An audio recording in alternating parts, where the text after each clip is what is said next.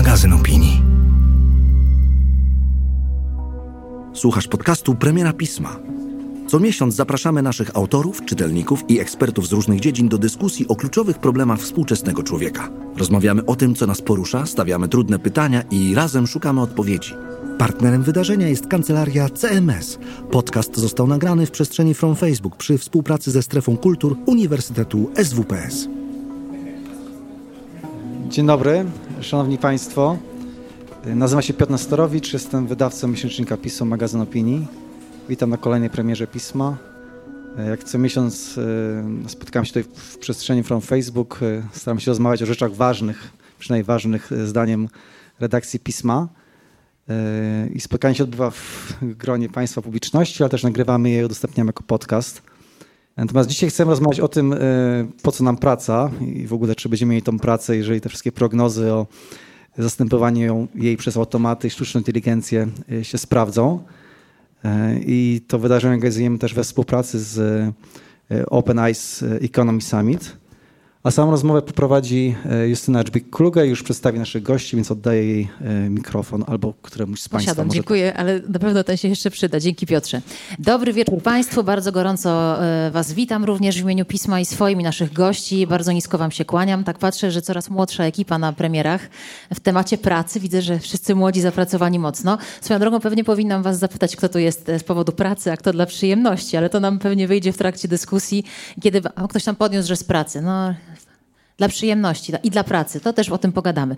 E, kochani, zaprosiliśmy do tej rozmowy, wydaje mi się, że do niezwykle interesującego tematu, który jest tematem rzeką, nie ukrywajmy, to jest taka wielka, wielka, wielka rzeka, ale postaramy się dzisiaj ją troszkę zawęzić i z naszych gości wycisnąć wszystko, co tylko wiedzą. A tymi gośćmi są Malwina Puchalska-Kamińska, psycholożka i trenerka biznesu związana z Uniwersytetem SWPS i współzałożycielka Job Crafting Polska. Mam nadzieję, że o tym craftingu sobie dzisiaj też pogadamy. Poproszę Was o gorące brawa dla Malwiny. Dobry wieczór. Malwino, możesz chwycić mikrofon, to już jest ten moment. Weź sobie mikrofon, może się przyda, na przykład tak sądzę. Obok Malwiny, cudowny młody człowiek, wiecznie młody. O, a też bez mikrofonu, to nie możesz ze mną dyskutować. Współtwórca akademickich inkubatorów przedsiębiorczości, czyli takiego miejsca, które od ja nie pamiętam kiedy pozwala młodym i nie tylko młodym ludziom rozwijać swoje własne pomysły i swoje własne biznesy. Współtwórca Biznes Linku Dariusz Żuk. Wielkie brawa dla Darka. Dobry wieczór. No i drodzy Państwo, wybrał kanapę razem ze mną. Nie wiem, co z tego będzie w związku z dzisiejszą dyskusją. Profesor Wojciech Paprocki, dyrektor Instytutu Infrastruktury, Transportu i Mobilności Szkoły Głównej Handlowej w Warszawie ekspert Open Eyes Economy Summit, czyli impreza, o której Piotr wspomniał. Ja tylko powiem e, dwa słówka. To jest takie spotkanie, które w Krakowie w Centrum e, Kongresowym, Biznesowym Eyes Kraków odbędzie się 19-20 listopada. To jest taki szczyt ekonomii opartej na wartościach społecznych, czyli o coś więcej tam też chodzi, podobnie jak redakcji pisma. Trudno się więc dziwić, że oni ze sobą współpracują. Pan profesor podczas Open Eyes Economy Summit też będzie brał udział w dyskusji na temat pracy. Kłaniam się panie profesorze. Dobry wieczór. Panowie, weźcie, weźcie, weźcie mikrofony, bo nie wiecie, na kogo padnie pierwsze pytanie. Ja się nazywam Justyna Dżbik-Kluga, jestem dziennikarką Radia Z i nie po raz pierwszy mam ogromną przyjemność prowadzić premierę, tym razem listopadową premierę Pisma. E, jeśli Państwo pozwolą, to ja na początek takie pytanie mam do Was trochę osobiste, bo nasza dyskusja nazywa się Po co nam praca? Ja mam taki problem w domu moim, mam męża. Znaczy nie on jest problemem, ale pewien, pewien temat, który często się pojawia. Mieszkamy w takim nowym bloku, w którym jest na dole żabka i w tej żabce jest kolektura totka, znaczy taki punkt totka można obstawiać. Jak przechodzimy tam z wózkiem, z dzieckiem, to jest milion, tam 8 milionów, 18 milionów i mąż mówi, o stawiamy, stawiamy, wygramy, jak wygramy 10 baniek, to ja rzucam pracę wyjeżdżam w ogóle, nic nie będę robił. Ja zawsze do niego mówię, nie no fajnie, ale dwa miesiące ci tego wystarczy, myślę, nic nie robienia i co będzie dalej? I tak się zastanawiam i was chciałam jako ekspertów również od pracy zapytać o to, czy ja mu słusznie mówię? Że co ty będziesz tam, czy naprawdę to jest tak, że jakbyśmy nie musieli, te 10 baniek albo nie wiem, 15, to byśmy tę pracę w cholerę rzucili i nie byłoby dla nas problemu. Patrzy na mnie pełnym zrozumienia wzrokiem Malwina Puchalska-Kamińska, więc poproszę o odpowiedź.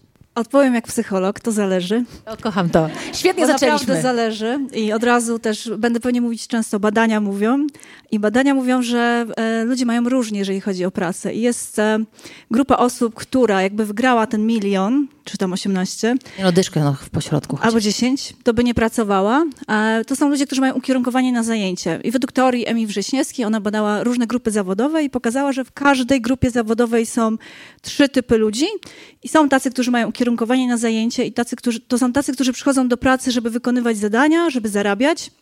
No i właśnie gdyby wygrali te miliony, to by nie pracowali. Traktują pracę jako przymus, coś, co trzeba robić. Jest też grupa osób, która pracę traktuje jako karierę. Dzięki pracy e, ci ludzie realizują swoje wartości związane z prestiżem, władzą, chcą się piąć po szczeblach kariery.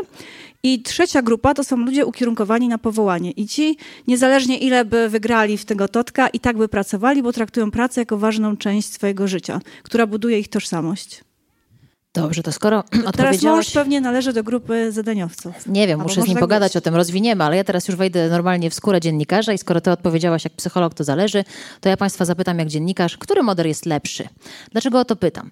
Nie wiem, czy się państwo ze mną zgodzą, ale ja mam takie wrażenie, że od jakiegoś czasu mamy taką modę na to, że praca jest moją pasją. Kocham moją pracę. I że ci ludzie, którzy pracują dla pieniędzy, po prostu praca jest dla nich źródłem pewnym, a nie, a nie celem, a realizują się po pracy, są gorsi. Darku, czy oni są gorsi? Ja nie jestem psychologiem, ale odpowiem, to zależy. Nie, to trudne pytanie. No nikt nie jest gorszy. To, to jest wybór każdego z nas, tak? Co go kręci. No ja natomiast e, zachęcam od 15 e, lat, tak? Jak e, zakładaliśmy AIP, inkubatory, później właśnie biznes linki, czy, czy inwestujemy w startupy od iluś lat, to zawsze zachęcam do tego, żeby nie marnować życia, tak?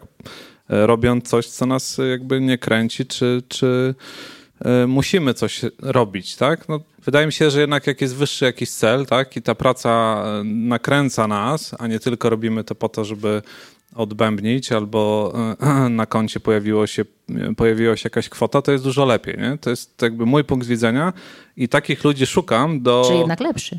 Nie wiem czy najlepszy, ale, ale może wyświechtany, tak jak powiedziałaś dzisiaj, tak? No bo każdy mówi ta pasja i tak dalej, nie? To, to, to takie utarte schematy, nie? E, znajdź pasję i zrób na tym biznes, nie? No więc no, jakby, każdy, kto by nie chciał, tak? No, kto by nie chciał, z drugiej strony każdy o tym mówi, a z trzeciej mało kto chyba robi, nie? I to mm, pytanie też do psychologa chyba dlaczego, tak? E, mm, wydaje mi się, że jakby ja bym do tego zachęcał akurat, bo uważam, że naprawdę e, ludzie, a patrzę z perspektywy też właśnie inkubatorów, czy patrzę z perspektywy inwestycji, którą zrobiliśmy, to ludzie, którzy mają w sobie drive inny niż cash, tak? Naprawdę mają z tego frajdę i się realizują, tak? Um, Oczywiście ja zawsze powtarzam, że w biznesie w, są dwie, dwa elementy kluczowe. Tak? No, po pierwsze, musimy rozwiązać czyjś problem, pomagać innym, starać się zrobić e, jakąś zmianę, a po drugie, no, musi to być jednak finansowo e, spięte, tak? czyli te, ten cash też jest ważny. Ale nie może być tak, że robimy z mojej perspektywy tylko dla cashu albo tylko dla idei, bo jak robimy coś tylko dla idei, no to siedzimy w garażu i, i sami o tym wiemy i nikt o nas nie usłyszy, bo nawet nie wydrukujemy czy, czy nie zamieścimy żadnego E, żadnej reklamy na Facebooku na przykład e, a propos. E, no więc, więc, więc ja bym te dwa elementy mocno łączył. Panie profesorze, ja wiem, że pańskim konikiem i przyjaciółmi wielkimi są roboty i sztuczna inteligencja, więc pozwoli pan, że ja ten wątek z panem profesorem za chwilę rozwinę, ale jeszcze chciałam na psychologa spojrzeć w kontekście tej pracy właśnie i pasji. E, miałam takiego wydawcę kiedyś w radiu, który po każdym programie tam mówiliśmy sobie dzięki, dzięki, a on mówił podziękowania na koncie. Ja pamiętam, że mnie to strasznie wkurzało, bo było to dla mnie takie, no jak można tylko sprowadzać do tych pieniędzy? A im byłam starsza, im wjechało mi więcej kredytów, też zaczęłam sama tak mówić. Więc podziękowania na koncie to w sumie racja, tak? I teraz do psychologa pytanie, czy może taki model, że praca jest pracą, a pasja jest pasją, jest zdrowszy? Bo łatwo wpaść w pułapkę, moja praca jest moją pasją, w ogóle z niej nie wychodzę i zapominam o Bożym świecie. W ogóle od jakiegoś czasu obserwuję, że jest taki wręcz przymus i psychologowie to zaczęli nazywać przymusem a traktowania pracy jako pasji. I to ma też negatywne konsekwencje. Takie właśnie, że ludzie myślą, że jak mają jakąś pasję, coś fajnie robią, założą biznes i że to zacznie przynosić dochód. I często właśnie bywa e, odwrotnie, czasem to się udaje. Ale nie zawsze tak jest, że z pasji można zrobić e, właśnie interes. Więc w ogóle dobrze jest myśleć o pracy też w kwestiach zarobkowych, no bo jeżeli nie możemy zaspokoić swoich podstawowych potrzeb, odczuwamy duży stres i wtedy ciężej jest odczuwać satysfakcję z pracy czy poczucie sensu. E, I o jobcraftingu już wspomnieliśmy, tak jak mnie przedstawiałaś. E, to jobcrafting to jest takie podejście do pracy, w którym, jak już mam tą pracę, zastanawiam się, jak ja te swoje pasje, które mam, swoje mocne strony, wartości mogę wykorzystać e, e, codziennie w swoich zajęciach. Czyli trochę od drugiej strony. Tak. To nie jest tak, że pasję zamieniasz w pracę, tylko jesteś w pracy i myślisz sobie, Co tu takiego tutaj... wykombinować, co zmodyfikować? I na przykład ja jako wykładowca akademicki, jak prowadzę zajęcia, e, lubię też seriale na Netflixie i zastanawiam się, jak wykorzystać niektóre odcinki do tego, żeby poruszyć jakieś ważne sprawy społeczne ze studentami. I tak I robię. fajny ten job crafting. Tak. I przyznam szczerze, że odkąd znam tą koncepcję i ją stosuję, to e, czuję, że mój sens pracy wzrósł i jestem bardziej odporna też na sytuacje stresowe w, w pracy. Bo gdy wykładam, to myślę o, o tym, jak ja mogę tą pracę zmodyfikować pod to, żeby mi też było przyjemnie i żeby studenci też byli zaangażowani podczas zajęć. A to, co pytałam, czyli ten model zdrowszy dla naszego zdrowia, lepiej jest podchodzić do pracy jednak w modelu finansowym na pierwszym miejscu? Na pewno dobrze jest dbać o swoje podstawowe potrzeby, ale też e, wracając do badań, co badania pokazują, że ci ludzie, którzy mają ukierunkowanie na misję w pracy, to są osoby, które mają też większy dobrostan, czyli potocznie byśmy powiedzieli poczucie szczęścia. E, I też są bardziej efektywni w pracy. Więc dobrze mieć takie podejście, e, traktować pracę jako powołanie, ale to jest tak, że nie, każdy ma taką potrzebę, nie każdy się z tym rodzi. To jest względnie coś stałego, jak pokazują badania. E, No i też myślę, że warto zaakceptować to, że nie każdy człowiek ma taką potrzebę i nie musi jej mieć po prostu. No dobrze, to skoro jeszcze męczymy psychologa, to jeden wątek. Ja wiem, że robiłaś ze swoimi koleżankami na SWPS-ie badania na temat takiego poczucia sensu w pracy. Tak to było? Tak. E, trzy najważniejsze wnioski, które wam wyszły. Trzy najważniejsze. E, Może nawet będzie ich mniej, bo e, to, co nam wyszło, to to, że e, na sens pracy składają się dwa czynniki. A jeden czynnik to jest sens w perspektywie ja. Takie poczucie, że dzięki mojej pracy ja jestem człowiekiem, który się rozwija, że ja w tej pracy wykorzystuję swoje mocne strony, że ta praca jest dobra dla mnie. To jest e, czynnik e, sprawczy, tak to nazwałyśmy. I drugi czynnik to jest czynnik wspólnotowy, który wiąże się z tym, że e, mam przekonanie, że dzięki mojej pracy nie tylko ja zyskuję, ale też zyskuje ktoś coś więcej. Może to być środowisko naturalne, może być to społeczność lokalna. Czyli to jest ważne, żeby o te dwa czynniki dbać. O więcej. No dobrze. Ja jeszcze jeden mogę wniosek z tego e, dodać, to e, taki, e, to co jest ważne, to że sensu pracy nie można komuś dać, tylko ten sens pracy wynika z naszego działania. I to jest bardzo ważne i też staramy się to głosić w organizacjach, pokazywać, że same benefity, super wyjścia dla pracowników, e, piłkarzyki, że one nie działają, jeżeli chcemy e, mieć poczucie sensu, jeżeli chcemy, żeby ludzie mieli poczucie sensu pracy, tylko trzeba ludziom dawać przestrzeń do tego, żeby ten sens odnajdywali. A przestrzeń to jest autonomia i swoboda w pracy, brak kontroli. Ja będę się starała, żebyśmy my dzisiaj jeszcze do tego wątku wrócili, na przykład też do tego wątku, że moja praca nie ma sensu. Jestem w korporacji i chciałabym, żeby coś było więcej, bo też parę razy Z takie tym opinie często się słyszałam. spotykałyśmy. Też jak robiłyśmy badanie, e, to e, ludzie zawsze mieli taką możliwość, żeby do nas napisać, skomentować i ja dostawałam takie maile, moja praca nie ma sensu, co mogę zrobić? To pytanie podkleimy pod po co nam praca, ale teraz, kochani, jest taka sytuacja. Tego wszystkiego słucha pan profesor Wojciech Paprocki. On wchodzi cały ubrany na biało i mówi tak, fajnie, że wy tu sobie gadacie o pracy, ale jeszcze 10, 20, 15, 30 lat i to oni będą stali w kolejce do pracy, a nie ludzie. I to jest właśnie okładka listopadowego pisma. W końcu jesteśmy na premierze pisma. Ona ma świetny tytuł Praca szuka człowieka. Wydaje mi się, że to jest bardzo znamienne. Szukamy człowieka, bo za chwilę roboty. Mówi się o tym, że roboty nas zastąpią, że roboty, że sztuczna inteligencja e, za chwilę będzie dużo szybszym, sprawniejszym pracownikiem niż człowiek. Panie profesorze, pytanie do pana. Na ile te nowe technologie, ta okładka pisma, to jest coś, co będzie dla nas wyzwoleniem, ma szansę być dla nas wyzwoleniem, bo roboty przejmą to wszystko, czego my nie lubimy robić w pracy, a na ile to będzie jak w Terminatorze, że nie, nie opanujemy ich po prostu, bo nagle zaczną robić nie tylko to, czego nie lubimy, ale również to, co uwielbiamy i nagle przestaniemy zarabiać i zaspokajać swoje podstawowe potrzeby. Nie gniewajcie się, ale ja mam przyzwyczajenie, że jak mówię, to na stojąco. Czy my możemy siedzieć? Tak, tak, tylko Dobrze. po prostu ja wolę widzieć wasze twarze i sądzę, że wam jest lepiej, jak widzicie moją. No mam kłopot. Mam kłopot, bo zostałem zaproszony do wypowiadania się na tematy, na które się w ogóle nie znam. Ale muszę się z nimi zmierzyć. Bo nie możecie oczekiwać w swoim miejscu pracy sytuacji, że zadania, które do was trafiają, dokładnie odpowiadają waszym kompetencjom. To byłoby zbyt proste, chyba że zarabiacie przy kopaniu rowów. To w, nawet w tym zakresie można mieć wyzwania kompetencyjne. Jak się na coś natrafi, majdrując szpadlem w ziemi. Ale nie wyglądacie na te osoby, które głównie machają szpadlem, więc przychodzimy do swojego miejsca pracy i musimy się zmierzyć z czymś nowym. To jest permanentna sytuacja. Zostałem tutaj przedstawiony jako osoba, która kieruje Instytutem Infrastruktury, Transportu i Mobilności. Jeszcze w zeszłym roku to się nazywało przez 50 lat Katedra Transportu, po prostu po ludzku. Ja zacząłem studia w 1974 roku i do dzisiaj ich nie skończyłem. I w którymś momencie się zorientowałem, że w transporcie mają się pojawić pojazdy autonomiczne i między innymi mamy stracić pracę, która się dzisiaj nazywa kierowca zawodowy.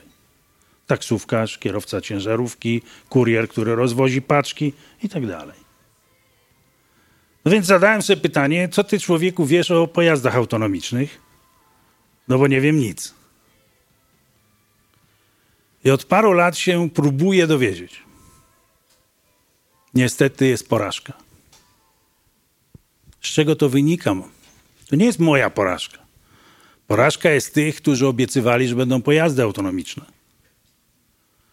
Trzy lata temu zostały na Stanfordzie w Stanach, najlepszym uniwersytecie, opublikowane książki, gdzie było napisane, najdalej w ciągu 24 miesięcy będziemy mieli te pojazdy, które będą jeździły bez kierowcy w ruchu publicznym. Mamy jesień 2019 i jesteśmy tylko w jednej sprawie mądrzejsi. Nie wiadomo, czy kiedykolwiek te pojazdy będą. Cytuję teraz dwie osoby. We wrześniu John Krawcik, nomen omen polskie nazwisko, szef Waymo, córka alfabeta, czyli siostra Google'a, która jest uznawana na świecie za najbardziej zaawansowaną firmę, która pracuje nad technologiami sztucznej inteligencji i konkretnie nad pojazdem autonomicznym. Krawcik przyjechał na wystawę samochodów we Frankfurcie nad Menem i powiedział: This is really very, very hard thing. W październiku facet się nazywa Steve Woźniak. Nie wiem, czy znacie takie polskie nazwisko. Założyciel Apple mówi tak. Naprawdę przez wiele lat myślałem, że to jest do zrobienia, ale przyznam wam teraz, że chyba tego nie dożyję. To są dwa cytaty. To nie jest mój pogląd, bo ja w tej sprawie nie mam żadnego poglądu, bo ja nie wiem, jak to ma, miało działać lub jak ma działać. Ja natomiast tylko słyszę, że stosujemy rozwiązania tak zwanej wąskiej sztucznej inteligencji, czyli Narrow Artificial Intelligence, która to technologia może nam zabrać pewne rzeczy, gdzie człowiek się męczy. Natomiast nie jest nam w stanie zabrać rzeczy, które lubimy robić. Bo jak wiecie, ile człowiek potrzebuje czasu, żeby nauczyć się mówić? Dwa lata. A wiecie, ile lat musi się uczyć, żeby milczeć? Całe życie i mu się nie udaje. Głupstwa opowiadać jest łatwo. Ale tam, gdzie człowiek nie ma coś do powiedzenia, milczeć, to jest ogromne wyzwanie. I dlatego też bardzo Was proszę, jeżeli zrobimy listę czynności, bo to są czynności konkretne, które dają się zautomatyzować, to róbmy to jak najszybciej, żeby to było zautomatyzowane. I dzisiaj nie idziemy do banku, żeby poprosić kasjerkę, niech mi pani wypłaci z mojej pensji stówkę. Tylko tu schodzimy na dół do pierwszej, lepszej maszyny, jeśli w ogóle potrzebujemy gotówkę, bo na szczęście jest jeszcze parę rzeczy, gdzie lepiej płacić gotówką. Albo po prostu już zupełnie innymi technologiami wymieniamy dane, które odzwierciedlają wirtualny ruch pieniądza. I te rzeczy oddajmy maszynom. Nie płaczmy nad tym.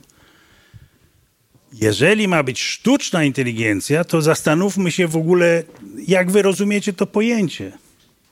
Bo ja rozumiem, że są cztery technologie, które w to wchodzą. Tylko cztery albo aż cztery. Najpopularniejszą jest uczenie maszynowe, machine learning lub nawet deep learning, jak niektórzy chcą to nazywać. Tylko jest jeden, musi być spełniony warunek. Żeby maszyna się nauczyła, musi mieć ogromną ilość danych, żeby miała w czym studiować. Posłużę się jednym przykładem. Czy pamiętacie, kiedy się nauczyliście odróżniać kota od psa? Ale już dzisiaj rozróżniacie, nie? Czy macie czasami kłopot? To zależy od psa. Dziękuję. Otóż maszyna nie mogła zostać nauczona lub siebie nie mogła nauczyć tak długo, jak nie było smartfonów. Wiecie, dlaczego smartfonów były potrzebne? No bo trzeba było tyle zdjęć, a dopiero odkąd istnieją smartfony, to są miliardy zdjęć. Przedtem były miliony, a to jest za mało. I maszyna ciągle robiła za mało ćwiczeń i musiała się mylić. I teraz big data to oznacza, że jest enough dla maszyny, a nie dla nas. Jak nie jesteśmy w stanie w określonych czynnościach zapewnić maszynie enough, to ona nie ma prawa się nauczyć. Co nie przeszkadza, że w pewnych funkcjonalnościach jest nie do pokonania. Bo wiecie, ile to jest 17 424 do trzeciej potęgi? Kto podniósł rękę? Nikt nie podniósł. Dobra. A już dawno na kalkulatorze, nie żadna sztuczna inteligencja. Dawno kalkulator by to wyliczył. Tak?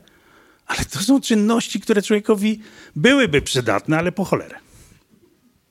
Więc to jest ten machine learning. Nie będę teraz robił wam wykładu, jakie są poszczególne technologie i tak dalej, ale jest jedno. Jeśli by tu na tej sali była jedna osoba, która wolałaby słyszeć w innym języku niż ja mówię po polsku, to przecież już się wydawało, tak jak z pojazdem autonomicznym, że będziemy mieli słuchawki i będziemy zawsze słyszeli w tym języku, w którym lubimy. To powiedzcie mi, pod jaki kolnąć numer, żeby rozmawiać w takim języku, jak lubicie. Wystarczy zatrudnić tłumacza. Chwileczkę. Tłumacza, jak ja zatrudniam, to ja się go pytam, jak przetłumaczysz na polski słowo chili. Znacie takie słowo chili? Wchodzicie do baru i jest coś chili, tak? Słyszeliście takie słowo. Na szczęście chyba tego słowa nie trzeba tłumaczyć. Jak to nie trzeba tłumaczyć? A co to w ogóle znaczy to słowo? Panie profesorze, ja się powiem, włączę się w ten wywód Dobrze, akademicki ja lekko. Jak będziecie mieli następne pytania, to wrócę i stanę. E, bardzo dziękuję panie profesorze, ale proszę, proszę o brawo oczywiście, jeśli państwo mają ochotę. Profesor Wojciech Paprocki. E, następnym razem też będę wstawała z profesorem. Dobrze, nie, nie, nie. Ja wiem, do czego pan profesor dąży. Chciał mnie pan leciutko zbyć. Ja wiem, że to tak, niektórzy tak zbywają dziennikarzy, dziennikarz stawia takie pytanie, upisał, więc zadał, ale ja się tak łatwo zbyć nie dam. I to, o czym pan profesor mówi, oczywiście, czyli automatyzacja i pojazdy autonomiczne, super. Nie ma tego jeszcze, nie ma co prorokować, ale Porozmawiajmy chwilę o tym, jak będzie wyglądał rynek pracy przyszłości, bo to jest akurat rzecz, która się często pojawia w mediach. Bardzo interesujący również w tym numerze pisma znajdziecie artykuł przedruk z Guardiana, niejakiego Andiego Becketa, taki esej o postpracy. E, Ale z takiej nieco niższej perspektywy może. Ym, Niedługo nie będzie zawodów, które są dzisiaj. Niektóre, niedługo część zawodów, które dzisiaj funkcjonują, jak chociażby nawet dziennikarz, który jest mi bardzo bliski, być może za 10-15 lat tego zawodu już nie będzie. E, Jak Państwo na to patrzą? Jak ten rynek pracy będzie wyglądał? Mówi się dużo o tym, że jest rynek pracownika czy pracodawcy. E, Jak młodzi w ogóle podchodzą do pracy? Są badania, tutaj piję do, do Darka, że 20-30-latkowie chętnie zakładają własne firmy, że może teraz wszyscy już będą mieli własne firmy, nikt nie będzie chciał pracować w korporacjach. Czyli powróżmy trochę z tej szklanej kuli mm, z udziałem naszych gości, jak będzie wyglądał rynek pracy. No, strzelajmy za 10, nie, za 15 lat. Ja bym się odniosła do sztucznej inteligencji i do znikających Proszę uważać zawodów na pana profesora. od strony badawczej, bo ostatnio e, prowadziłam badania w firmie, która ma duży dział obsługi klienta, e, gdzie ta praca wygląda ludzi tak, że wykonują telefony, prowadzą trudne rozmowy. Nie jest to praca bardzo zaawansowana, uciążliwa dla wielu pracowników. I mi w tym badaniu wyszło, e, że Ludzie, którzy mieli wyższy poziom zaangażowania, e, najwyższy w tej e, grupie, to były osoby, które podwyższały sobie wyzwania w pracy. E, Czyli takie, które czasami miały poczucie, że robią coś trudniejszego, że ta praca jest jakimś wyzwaniem. Ale robiły to e, samodzielnie, kraftowały swoją pracę w ten sposób, że samodzielnie szukały sobie czegoś trudniejszego.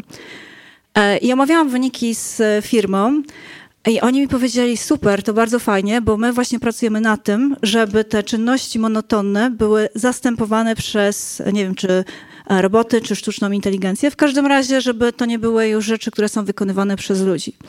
Więc tak sobie myślę, że może też e, będzie tak, że właśnie bardziej pójdzie to w kierunku zastępowania zadań, a niekoniecznie zawodów, bo firma deklarowała, że cały czas będzie potrzebny ten konsultant do obsługi klientów, tylko on będzie od spraw trudnych, a nie od spraw monotonnych. Nie od tych, do których można napisać program i tam ten chatbot, czy tam już się pojawi. No to już działa w niektórych firmach, to już można sobie porozmawiać. Ostatnio dzwoniłam do Orange, gdzie mam telefon i odezwał się, dzień dobry, jestem Mateusz, jestem chatbotem Orange. Myślałem sobie, Boże, czas umierać, naprawdę. E, Darku, twoja perspektywa, szczególnie tych e, super startupów i firm, które ludzie rozkręcają sami? Tak, ja lubię wracać czasami do e, e, takich historii czy raportów sprzed kilkudziesięciu lat, bo to jest zawsze e, ciekawe i śmieszne, jak inni prognozują to, co będzie za ileś lat. I e, widziałem kiedyś fajną analizę, e, nie pamiętam którego uniwersytetu, ale pokazującą, co się stanie, jak e, będziemy mieli pełną komputeryzację. Internet będzie prawie w każdym domu. To były lata chyba 90. e, ana, analiza, czy nawet trochę wcześniej. No i tam była prognoza, że będziemy pracowali po 4 godziny. 4, max 5 godzin, tak? Za około 20-30 lat. E, No i dzisiaj mamy ten czas. Widzimy chociażby jadąc na Mordor, jak te 4 godziny pracy wyglądają, tak? I, e, I myślę, że podobnie będzie z robotyką, robotyzacją naszego życia, że mamy dzisiaj prognozy, że te roboty nas wyręczą, będziemy pracowali mało, będzie naprawdę e, inaczej. Moim zdaniem nie będzie mniej pracy, będzie inna praca po prostu, tak? E, I teraz e, mm, ta wizja tej pracy za mm, za te 20-30 lat. Ja, ja osobiście wierzę w to, e, mm, i to jest taka moja wizja, e, że my dzisiaj na świecie rozwijamy się za wolno, tak? Paradoksalnie. E, Tak, tak, taka była okładka e, ciekawa chyba Times, Timesa w, w którymś miesiącu niedawno, że ta, na okładce właśnie napis obiecaliście nam loty na Księżyc, a mamy Facebooka. Przepraszam e, za, za, za Facebooka. I cieszymy się z tego to bardzo, miejsce. że mamy Facebooka. Pozdrawiamy kolegów z Facebooka, jesteśmy u nich. być, bardzo fajni gospodarze. Chcę, chcę, chcę zostać wypuszczony z tego miejsca, więc powiem, że Facebook, że Facebook e, robi też dużo świetnej roboty, ale to jednak e, nie jest... e, Mikrofon już mam wyłączony, nie. To jednak nie jest lot, lot w, na Marsa. Tak, obiecaliście nam lot na Marsa, nie w kosmos, tak? A, a mamy Facebooka. No i teraz, i teraz ja wierzę w to, że niestety na dzisiaj korporacje, bardzo wiele korporacji hamuje rozwój naszego, naszego świata. Te zasoby nie są w sposób e, adekwatny do ich możliwości zaadresowane. E, I teraz jak popatrzymy sobie na wiele branż, na wiele obszarów, chociażby właśnie lotnictwo, zobaczcie jak się zmienił rynek lotniczy przez ostatnie 30 lat, no cofnął się do tyłu, tak? Mieliśmy Concorda, dzisiaj latamy dużo wolniej, nie? Czy, czy jak siedzicie w samolocie, widzicie te zmiany, które zaistniały na przykład tak duże jak na rynku mo- mobila czy, czy, na, czy na innych rynkach. Samochody to samo, tak? My dzisiaj mówimy o pewnych zmianach, pan profesor mówił o autonomicznych samochodach, tylko gdzie my jesteśmy versus e, ten garbus, tak? Z lat 70. No dalej mamy kierownicę, dalej e, gaz, hamulec i, i, i to wszystko wygląda podobnie, więc ten progres w pewnych e, aspektach naszego świata jest moim zdaniem bardzo wolny. I teraz e, ja stawiam taką tezę niepopularną, że dużo, dużo właśnie hamują to, to korporacje, no bo tam e, nie ma tego, tej, tej wizji e, myślenia o zmianie świata, jest raczej wizja myślenia o Excelu, o tym, aby jak najszybciej i jak najwięcej zarobić, a to nie sprzyja inwestowaniu w, w zmianę, tak? No bo zmiana zawsze przynosi niewiadomą. I teraz to, co będzie za 20-30 lat, ja wierzę w tą rewolucję rewolucję właśnie, ja nazwę to, mo- może, możemy to nazwać rewolucja startupów, innowacji, technologii.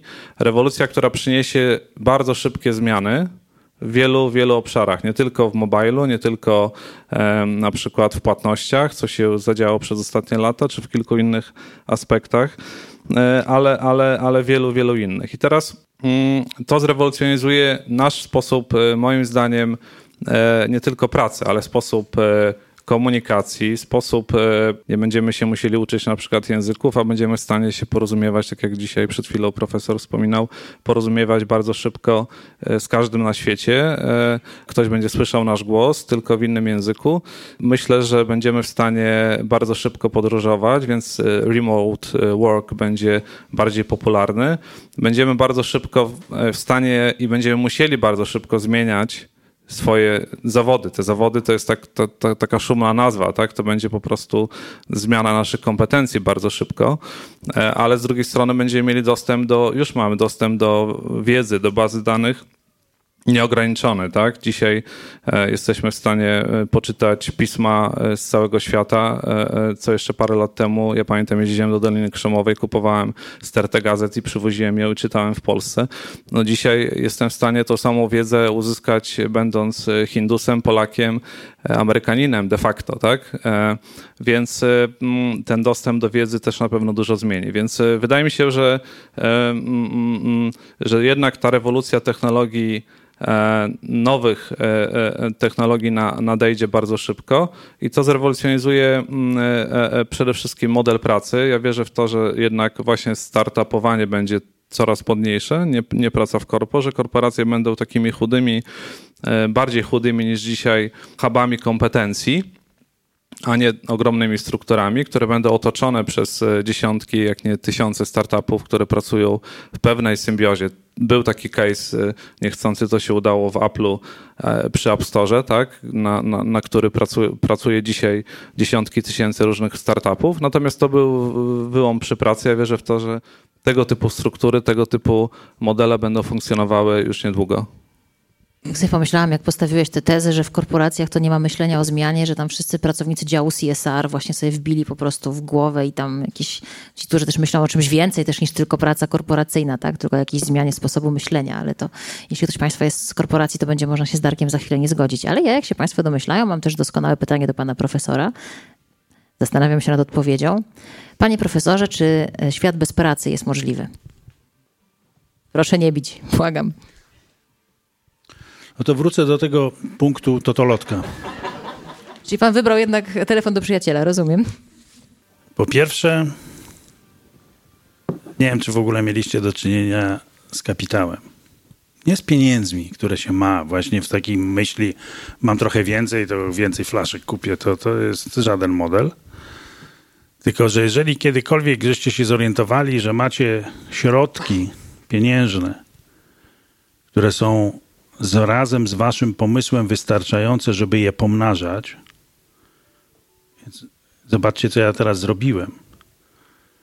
My mamy po marksowsku, nie po marksistowsku, żebyśmy się nie mylili, po marksowsku podział na tych, którzy mają kapitał i pomysł, co z nim zrobić, i na tych, którzy nie mają kapitału i z bidy muszą pracować. A bida jest taka, że ile by nie pracowali, to nigdy nie wypracują kapitału, bo zarabiają tylko tyle, ile potrzebują, żeby zjeść. Hmm? Ale jeżeli ktoś z was jednak by był przy kapitale, na przykład taki nieszczęśliwy przypadek, że dostajecie wiadomość, żeście odziedziczyli ze dwa miliardziki złotych. I to jest bezsenność gwarantowana.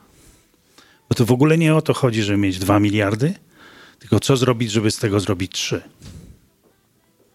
I teraz popatrzcie na listy najbogatszych Polaków.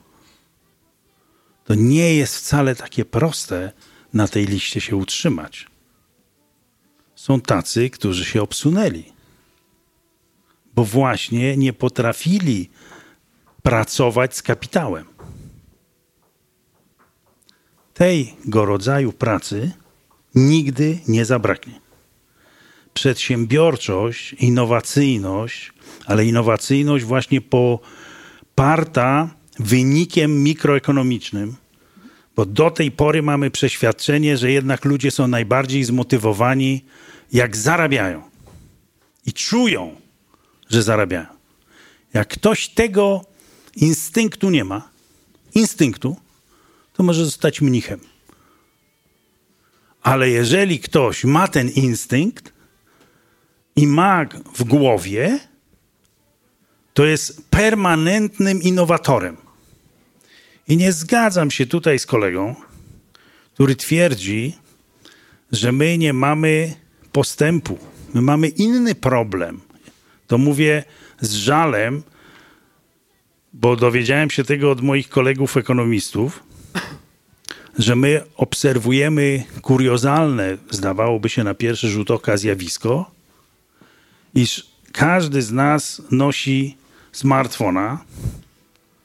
Ja nie jestem taki, ja mam najlepszy produkt europejski. Czy to jest stara Nokia?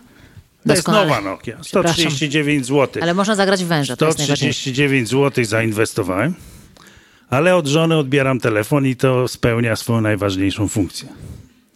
Otóż, jeżeli mamy smartfony i jesteśmy niewolnikami pracy, bo jesteśmy na smyczy wirtualnej, że w każdej chwili może do nas dojść komunikat i możemy na niego zareagować, czyli pracujemy permanentnie, jak ktoś chce.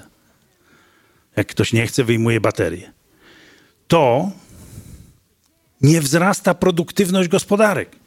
To jest problem. Ale dzisiaj nie jest o ekonomii, więc to było tylko na, na marginesie. Więc wracam do podstawowego wątku z tą pracą. Ci, którzy chcą i mają instynkt twórczej pracy i zarabiania, będą zawsze mieli swoje miejsce wśród tych robotów. Teraz ci, którzy utracą, jak te kasjerki wymienione przeze mnie, pracę, to znajdą kuriozalnie łatwo pracę, bo powiem wam znowu transportowy przykład. Dwa lata temu we Frankfurcie, bo te targi są co dwa lata i tam się zjeżdża cały świat, podpisano kontrakt ze startupem, że w przyszłym roku, w 2020, w Dubaju będą latały drony jako taksówki pasażerskie bezzałogowe.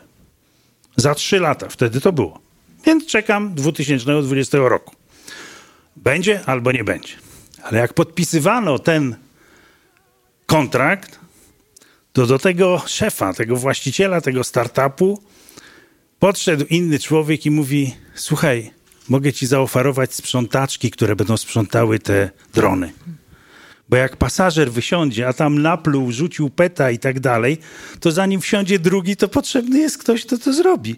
I tego nie zrobi robot, bo nie ma tak szybko takich dobrych robotów, jak twoje drony będą szybko.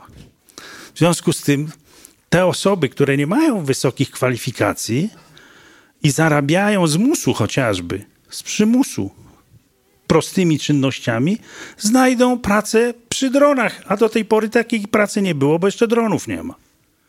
Więc to będzie permanentna przemiana i w żaden świat bez pracy nie wierzę.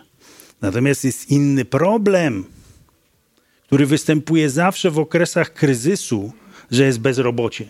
A to nie ma nic wspólnego z automatyzacją, ze sztuczną inteligencją, tylko z nierównowagą na rynku. Ale to jest inna bajka. Co, nie będzie bezrobocia? Kiedyś?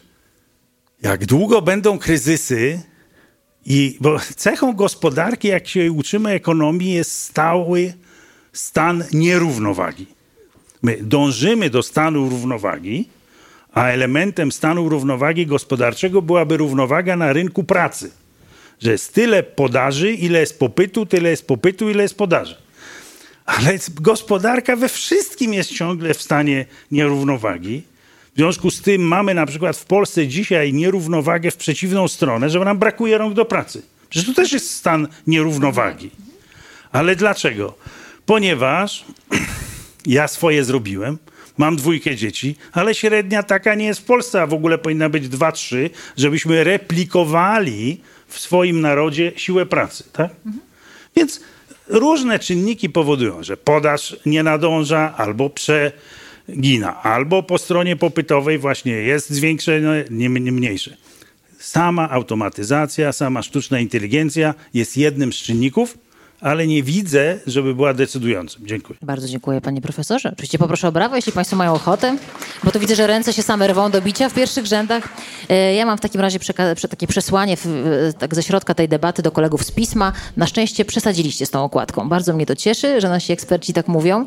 E, No dobrze, kochani, a profesor tak pięknie zagaił o tych dzieciach. Tak się czasami mówi, że nam są dzieci potrzebne, żeby pracowały na nasze emerytury. Pozwólcie, że ten wątek emerytury tutaj wrzucę na chwilę, bo też w tym numerze pisma jest bardzo miażdżący, powiedziałabym, tekst Juliusza Ćwielucha e, pod tytułem e, Zakład utylizacji szczęścia. Domyślacie się już, do czego pije autor, chociaż jego nastoletnia córka mówi Zakład utylizacji staruszków. Każdy z nas tym staruszkiem kiedyś będzie. E, tak was zapytam w otwarty sposób, zobaczymy, co na to powiecie. Czy pracujemy też dla emerytury? Darek się wyrwał, cieszę się z tego powodu. Tak, coraz bliżej.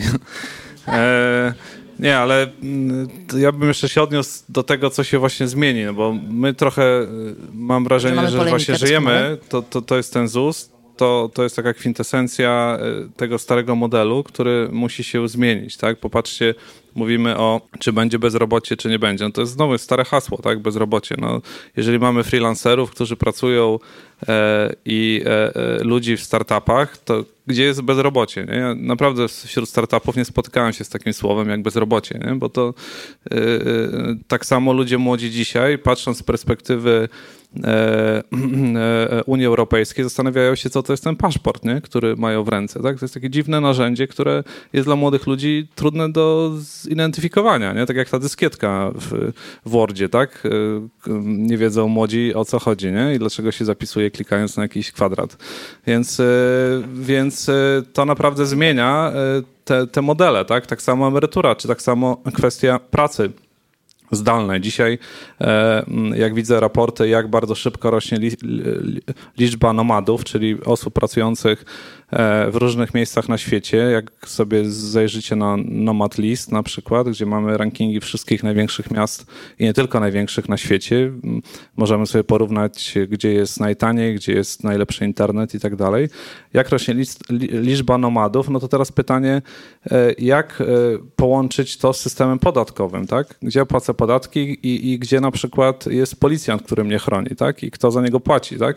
Czy kto płaci za śmietniczkę, którą opróżniamy na mieście. E, więc to są wyzwania, e, gdzie, które i, i, zmiany, które przemodelują moim zdaniem bardzo wiele. Również model państw i model właśnie e, finansowania już nie tylko emerytur, tak? Malwina, psycholog o ZUS-ie? Nie wiem, czy Chyba lepiej analizę. E, jeżeli chodzi o emeryturę, e, to e, mam takie doświadczenie pracy z seniorami, a robiłam badania też na seniorach na temat tego, jak oni radzą sobie z grami komputerowymi i z projektowaniem stron internetowych, ale przy okazji tego też badaliśmy ich styl życia. No i okazuje się, że właśnie to jest taki czas dla wielu osób, podczas którego rozwijają się i a tak jak wcześniej praca dla tych osób była źródłem satysfakcji i realizacji różnych celów, to też w tym czasie znajdują sobie różne aktywności i są na czasie i rozwijają się i mają się dobrze. Oczywiście a, część. A czy, a czy mają 1100 zł emerytury? Tak pisze Juliusz Ćwieluch w tym tekście? Czy ja myślę, że ci warszawscy, których ja badałam, mieli troszkę więcej. Dlatego mogli sobie pozwolić na to. Robiliście badania, ile osób wierzy w ZUS? Na przykład wierzy w swoją emeryturę. Myślę, że nie ma sensu robić takich badań. To znaczy wierzy właśnie. Ta wiara tutaj, no to, e, panie tak, profesorze. Tak, tylko słowo dodając, że, że, że też e, e, jak patrzę na, na to środowisko startupów, tam właśnie nikt nie patrzy z perspektywy emerytury, tak? Na zasadzie odkładania przez ZUS. To może niedobrze, że nie patrzy No właśnie, i kiedyś była taka dyskusja, pamiętam, że ktoś próbował przekonać na, jednej, na jednym z paneli gdzieś tam na jakimś forum ekonomicznym, że jednak warto odkładać w ZUS-ie na emeryturę, tak? I naprawdę było bardzo duże rozbawienie na sali, nie? Więc. E, Ale poczekaj, więc myślę, startupowcy że... nie odkładają w ZUS-ie, czy nigdzie nie odkładają? Nie, no, to, de facto... Nowy model, tak? Każdy ma, nie wiem, swoje IKE, tak? Czy tam no każdy walczy o to, żeby płacić jak najniższy ZUS, nie? Każdy, płaci, e, ka każdy walczy o to, żeby płacić jak najniższy ZUS, tak? I, i, to jest, I to jest cel, a nie odłożenie, tak? Środków. Wiem, wiem, że to można dyskutować z tym, czy to jest dobre, czy to jest złe. Ja uważam, że to jest dobre, bo każda złotówka w startupie jest naprawdę mega ważna na początku, tak? A perspektywa za 40 lat emerytury jest e, nikła. niestety, tak? Więc e, tak, no więc myślę, że, że, że tutaj e, to też, się, to też się mega zmienia, nie? Panie profesorze, komentarz? Znaczy ja chyba nie mam podobnego poglądu co tutaj do tej pory były wyjawione. Doskonale, na tym polega dyskusja. Widzieliście kiedyś nauczyciela? Takiego w szkole podstawowej albo w średniej. Jak się bardzo stara, to ma czwórkę brutto. I on nie ma startupu. On przychodzi, bo kocha dzieci, swoją pracę i nie myśli, jak tu dorobić. Jak tak myśli, to jest nieszczęśliwy. Takich ludzi mamy tysiące w różnych grupach zawodowych. I ci ludzie muszą szukać swojego samozabezpieczenia na czas, kiedy siły odmówią możliwość kontynuowania pracy dla pieniędzy. I teraz zastanówmy się, co myśmy w ogóle narozrabiali i kiedy zaczęliśmy rozrabiać. Jak czytaliśmy literaturę piękną, polską, Ziemię obiecaną, czy tam byli bezrobotni? Czy tam kobiety miały urlopy macierzyńskie? Nie mówię już o urlopach tacierzyńskich. To był świat, w którym była naturalna zastępowalność pokoleń i po to się miało dzieci, żeby przeprowadziły na drugą stronę ulicy staruszkę. I to było naturalne. Bismarck, pierwszy w Europie i de facto na świecie, wymyślił urzędnika państwowego i żeby zrobić z niego lojalnego obywatela wobec swojego państwa, któremu służy, zapewnił mu emeryturę stanowiącą określoną część jego zarobków w czasie pracy. Ale wtedy myśmy byli, nie wiem czy wiecie, w Polsce na przykład, przyrost naturalny w Galicji w dziesięcioleciach 1880-1910 to roczny przyrost naturalny był 10%. 10. Dlatego była emigracja do Stanów Zjednoczonych i do Kanady, bo to naprawdę nie było pracy dla tak powiększającej się podaży siły roboczej. I weszliśmy w okres socjalistyczny, bo gdzie my mamy korzenie z ZUS-em? W gospodarce socjalistycznej. Bo jeżeli nie chcemy rozmawiać o naszych korzeniach, to musimy rozmawiać o korzeniach systemów emerytalnych w Europie Zachodniej. My nie jesteśmy na tym samym wózku, bo ten garb się ciągnie za nami, bo mamy jeszcze osoby urodzone w latach dziesiątych i dwudziestych, to już staruszkowie, ale ciągle są, i oni karierę zawodową najczęściej zaczynali, jeżeli byli z dziesiątych, to pod, przed samą wojną, a jeśli byli z dwudziestych, to zaraz po wojnie, czyli już w socjalizmie. I dla tych ludzi myśmy obiecali, że płacimy ZUS z tego powodu, żeby zapewnić pewną proporcję stawki wypłacane jako emerytura ze stawką, która była pensją. Żeby nie wszyscy dostawali po 1100 zł. Ale i wiedzieliśmy, że to zapłacimy z bieżącego strumienia młodych pokoleń, które będą pracowały. Ale dzisiaj w całej Europie, bo to nie jest problem Polski, brakuje ilościowo tego młodego pokolenia. I teraz jest jedna konsekwencja. Albo powiadomimy nasze społeczeństwa, że kochani, jedyna metoda to są granty, czyli pod kościołem z czapeczką. Bo nie gwarantujemy niczego. To tego nie chcemy zrobić. Ciekawy grant. No a, a jak chcecie to nazywać? No to się dzisiaj nowocześnie nazywa grant.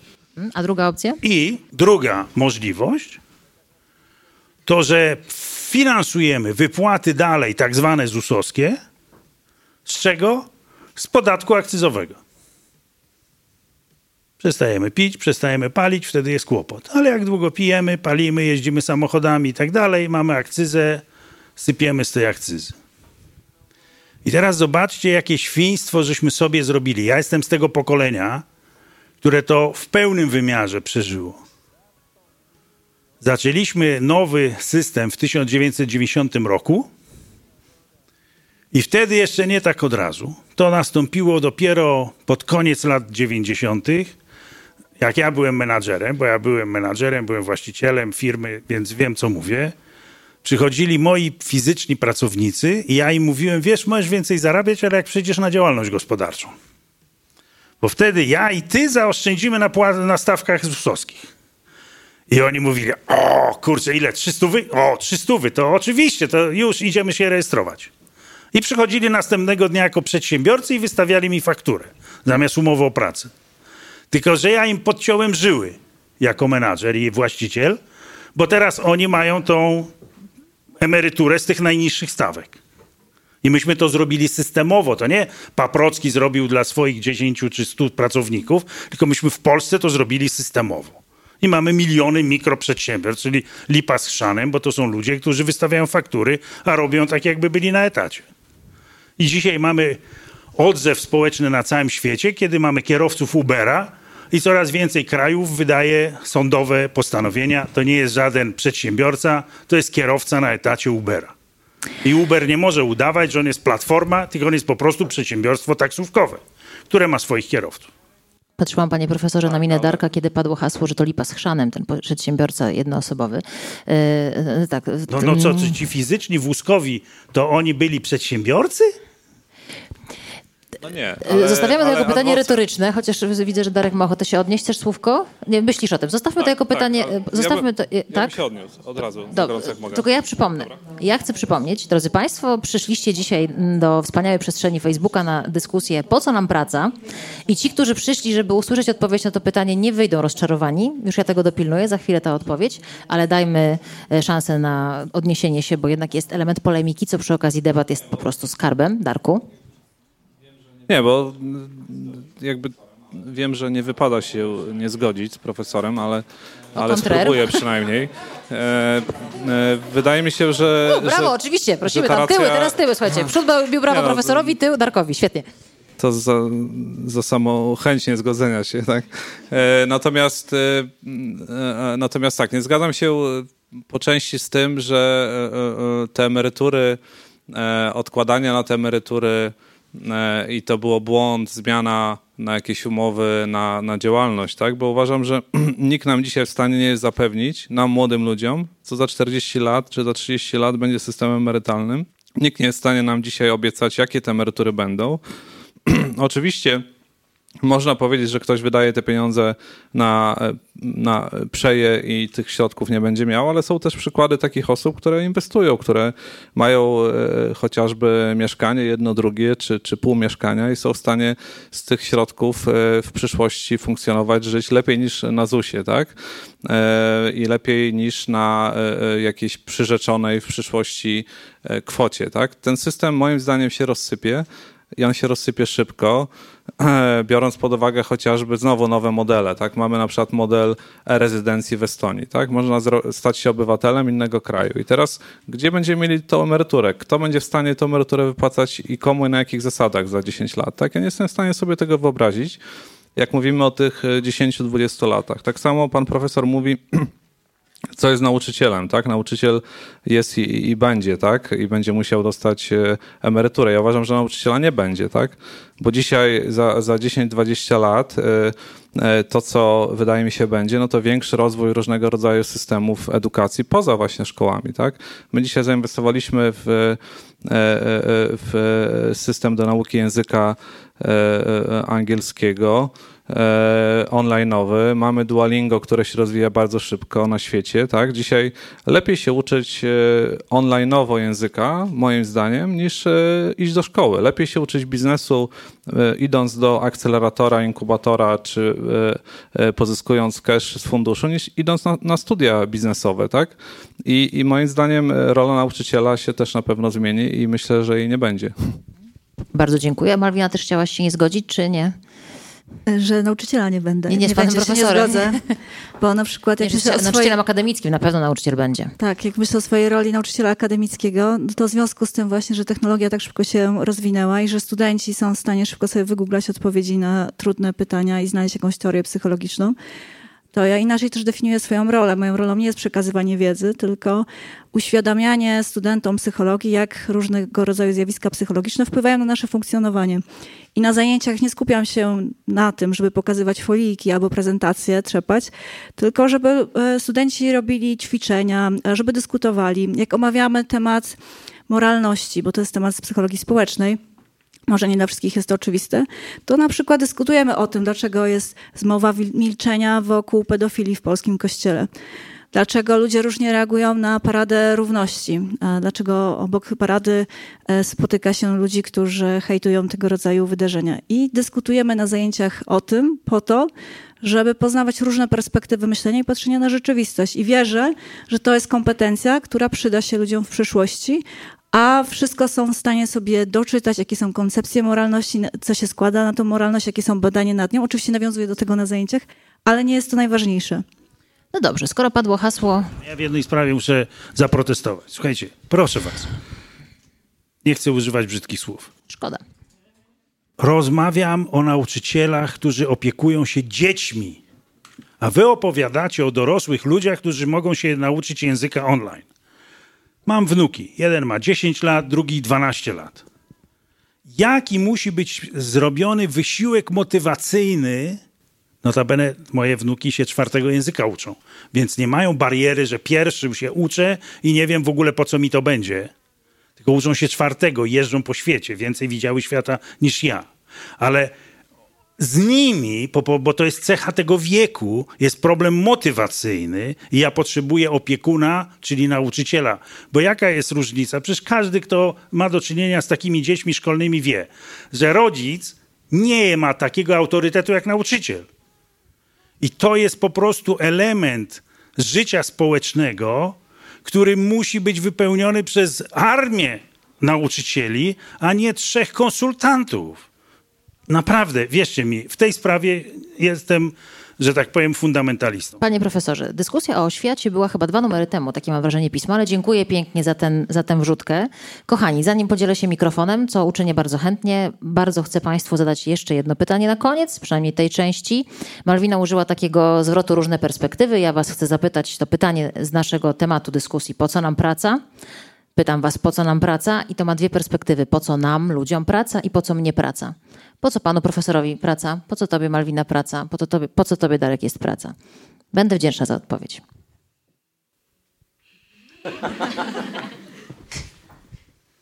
Nigdy nie byłem w pracy, dziękuję. Dla mnie praca jest e, źródłem realizacji swoich wartości. Ja poprzez pracę mogę realizować swoją wartość, e, którą jest pomaganie i przenoszenie wiedzy psychologicznej na praktykę. Dziękuję. poprzez e, aktywność, ja bym nie nazwał tego pracę, tak? Tylko jakoś aktywność realizuję swoją wizję, którą, którą mam i którą chcę mm, dać światu. I z tego Państwo widzą, że pytanie na odpowiedź, po co nam praca, odpowiedź na pytanie, po co nam praca, jest krótka, to zależy. Proszę o brawa dla naszych gości, słuchajcie, na ten moment, ale to nie koniec, absolutnie. E, Kto ma ochotę o coś zapytać? Liczę na Was bardzo. Na... Och, cudownie, jak szybciutko podniesiona ręka z przodu. Dzień dobry, dobry wieczór. E, Dobry wieczór. Ja mam takie pytanie tutaj do pana ze, z, e, przepraszam, ze startupu, e, z inkubatora, tak? E, Bo wspomniał pan o tym, że są ci nomadzi i oni e, nie płacą podatków, e, no, znaczy w miejscu, w którym na przykład jest policjant, który ich chroni. Ale czy to samo powinno dotyczyć w szczególności właśnie korporacji, takich jak na przykład Facebook, które nie płacą też podatków i te podatki prawdopodobnie mogłyby chronić też ludzi w krajach takich jak na przykład Europa, znaczy generalnie w Europie. I prawdopodobnie są setki milionów euro, jak nie nawet więcej, rokrocznie traconych i wyprowadzanych przez Facebooka przez raje podatkowe. No, o tym nie chciałem mówić ze względu Ale na... właśnie dlaczego? No? Bo chciałbyś wyjść w na- całości stąd, rozumiem. Tak, e, to, to jest kolejny temat, tak? Ale tu już nie chodzi tylko i wyłącznie o podatki, tu chodzi o na przykład jurysdykcję, e, e, bo dzisiaj nie wiem, czy Państwo wiecie, ale większa połowa naszego życia nie jest regulowana w Polsce, tylko jest regulowana przez sądy amerykańskie. Wszystkie aplikacje, żeby cokolwiek na przykład uzyskać od Facebooka, e, czy jakąkolwiek sprawę wnieść, musicie się ubiegać w Stanach i walczyć według prawa amerykańskiego. A w ilu aplikacjach polskich pracujecie czy używacie, a ile amerykańskich? Więc de facto nasze życie dzisiaj już jest poza naszym krajem w dużym stopniu. E, e, więc to jest kolejna zmiana. Podatki to jest to, o czym wspomniałeś, tak? Podatki tak samo. Dzisiaj e, używamy aplikacji, używamy Ubera, tak? który odprowadza, żeby nie używać hasła Facebook, odprowadza podatki w najlepszym przypadku w Irlandii, tak? A, a w tym gorszym dla Europy, a lepszym dla Ubera w Stanach tylko i wyłącznie. Więc tak, to, to, to jest kolejny jakiś e, problem, e, ale to nie tylko kwestia pracy, No prawda? właśnie, tylko powiem, że dzisiejszy temat, że ta praca się na nas obrazi, bo dzisiaj o podatkach, o świecie, o emeryturze, a ta praca gdzieś tam, może ktoś z Państwa jednak ma ochotę zapytać o pracę, to zachęcam.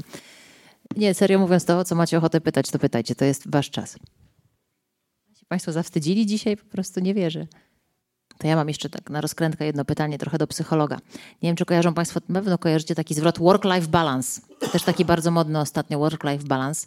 On mnie zawsze bardzo śmieszy, bo jednak praca też jest live, prawda? Więc na czym polega dzisiaj, czy może polegać to e, też w tym eseju, o którym wspomniałam, Andiego Becketa, e, jest ten wątek, że e, panuje taka moda na to, żeby zawsze mieć równowagę między pracą a życiem prywatnym. Czy to jest takie gonienie króliczka, czy jednak są tacy, którym się to udaje? I są na to badania też, na szczęście. E, ale też ostatnio jest taki trend na to, żeby pracę mieszać właśnie z życiem osobistym i coraz więcej korporacje wkładają wysiłku w to, żeby ludzi zatrzymać w pracy.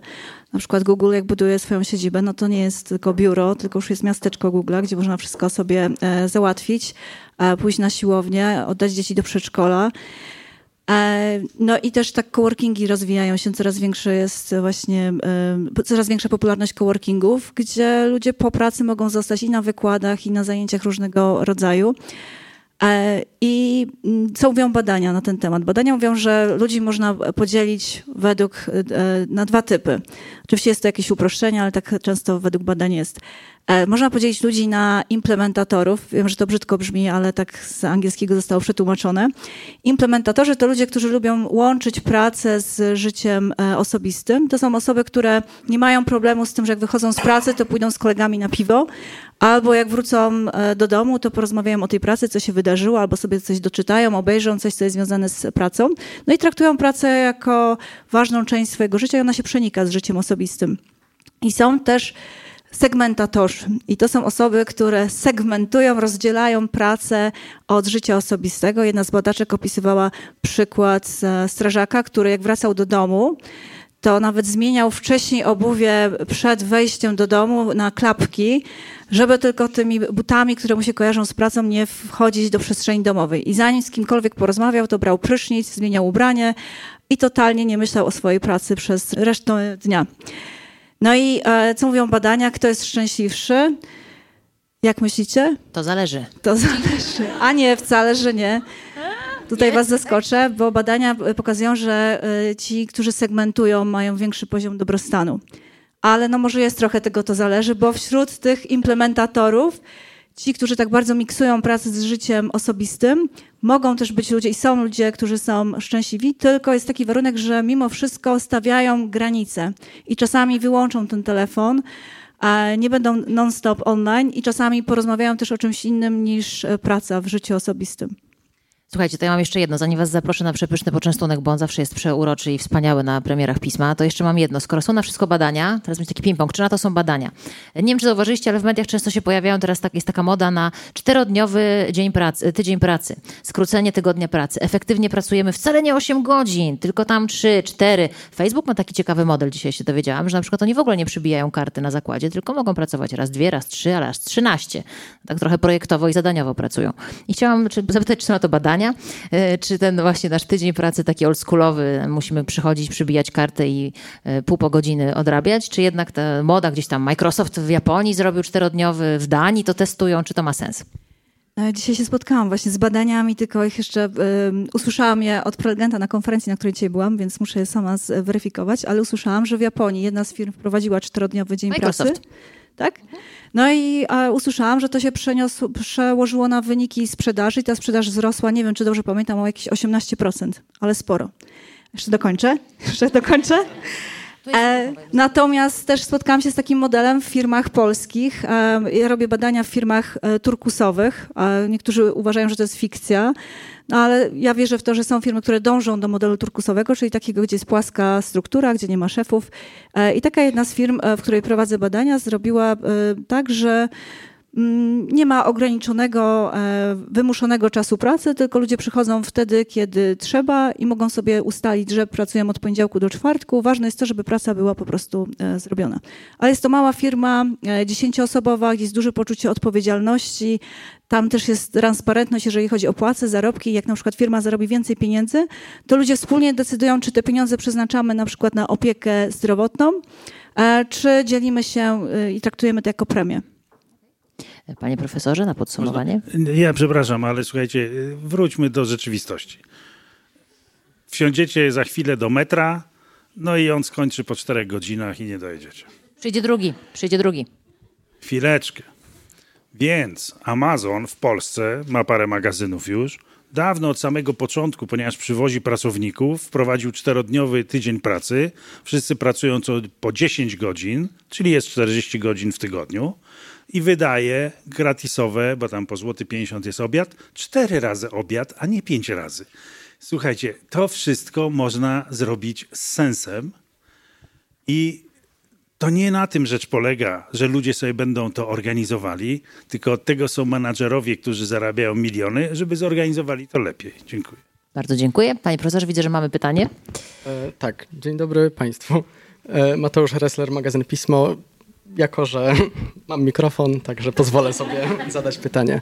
E, Jakub Majmurek pisze w eseju dla Pisma w najnowszym numerze o serialach między innymi o wizjach przyszłości, o tym, jak będziemy postrzegać pracę kiedyś.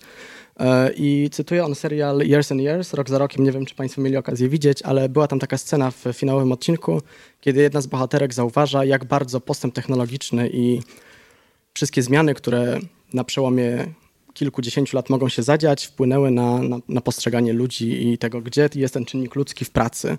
No i moje pytanie do Państwa jest takie, gdzie powinna być ta granica, które zawody powinniśmy automatyzować, a które nie i, i czy w ogóle Państwa zdaniem to jest no, dobry krok, no bo jednak była tam taka sugestia, że kiedy przestajemy mieć kontakt z drugim człowiekiem i nagle ta automatyzacja wchodzi na tak wysoki poziom, tak jakby tracimy też swoje człowieczeństwo.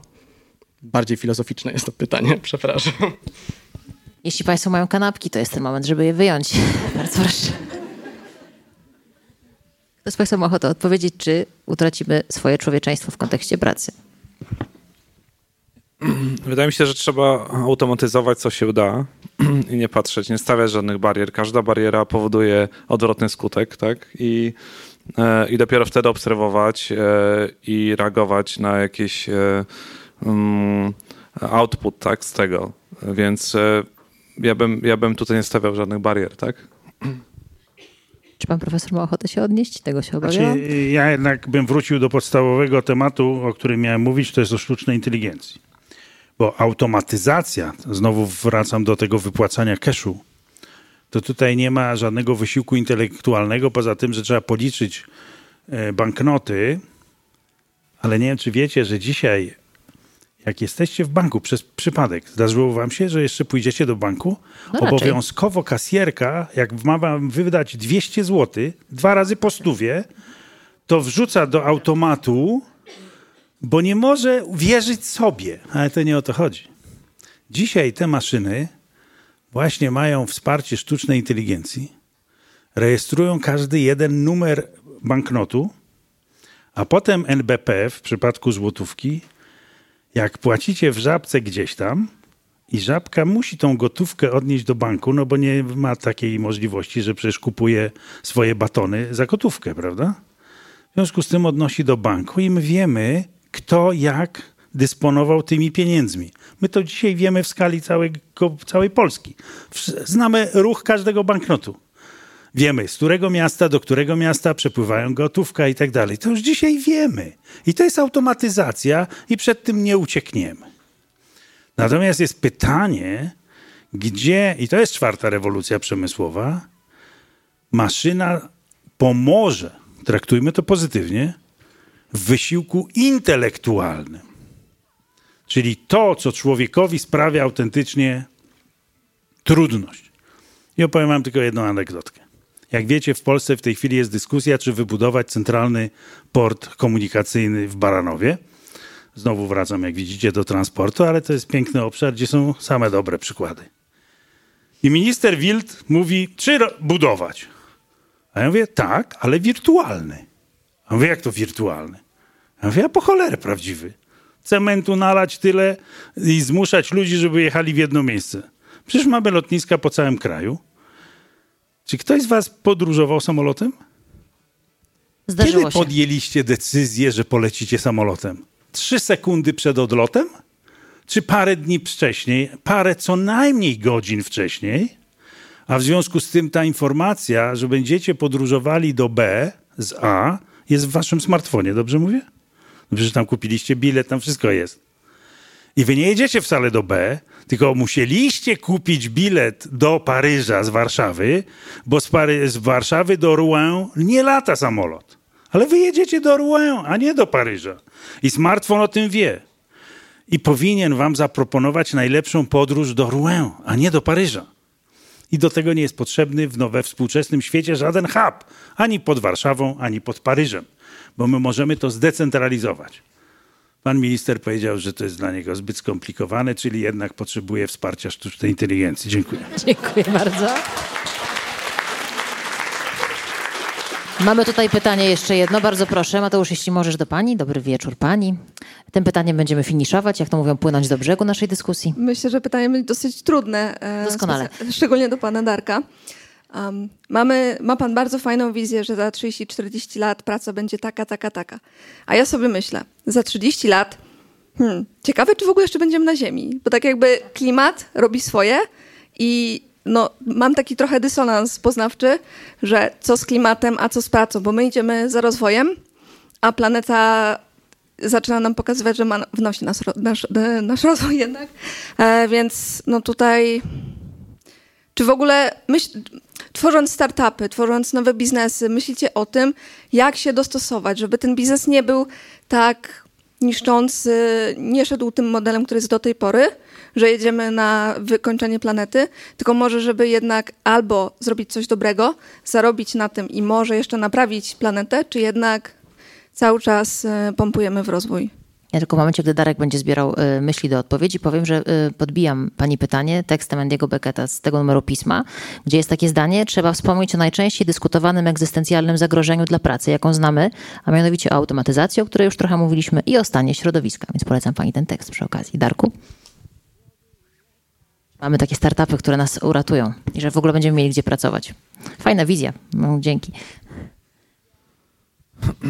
No, mm, to było na początku, że jak e, mm, nie, e, nie wiemy, co powiedzieć, to lepiej milczeć, tak? Więc ja chwilę. Nie, e, co do. Nie, trudne pytanie, tak? No bo czy startupy uratują świat?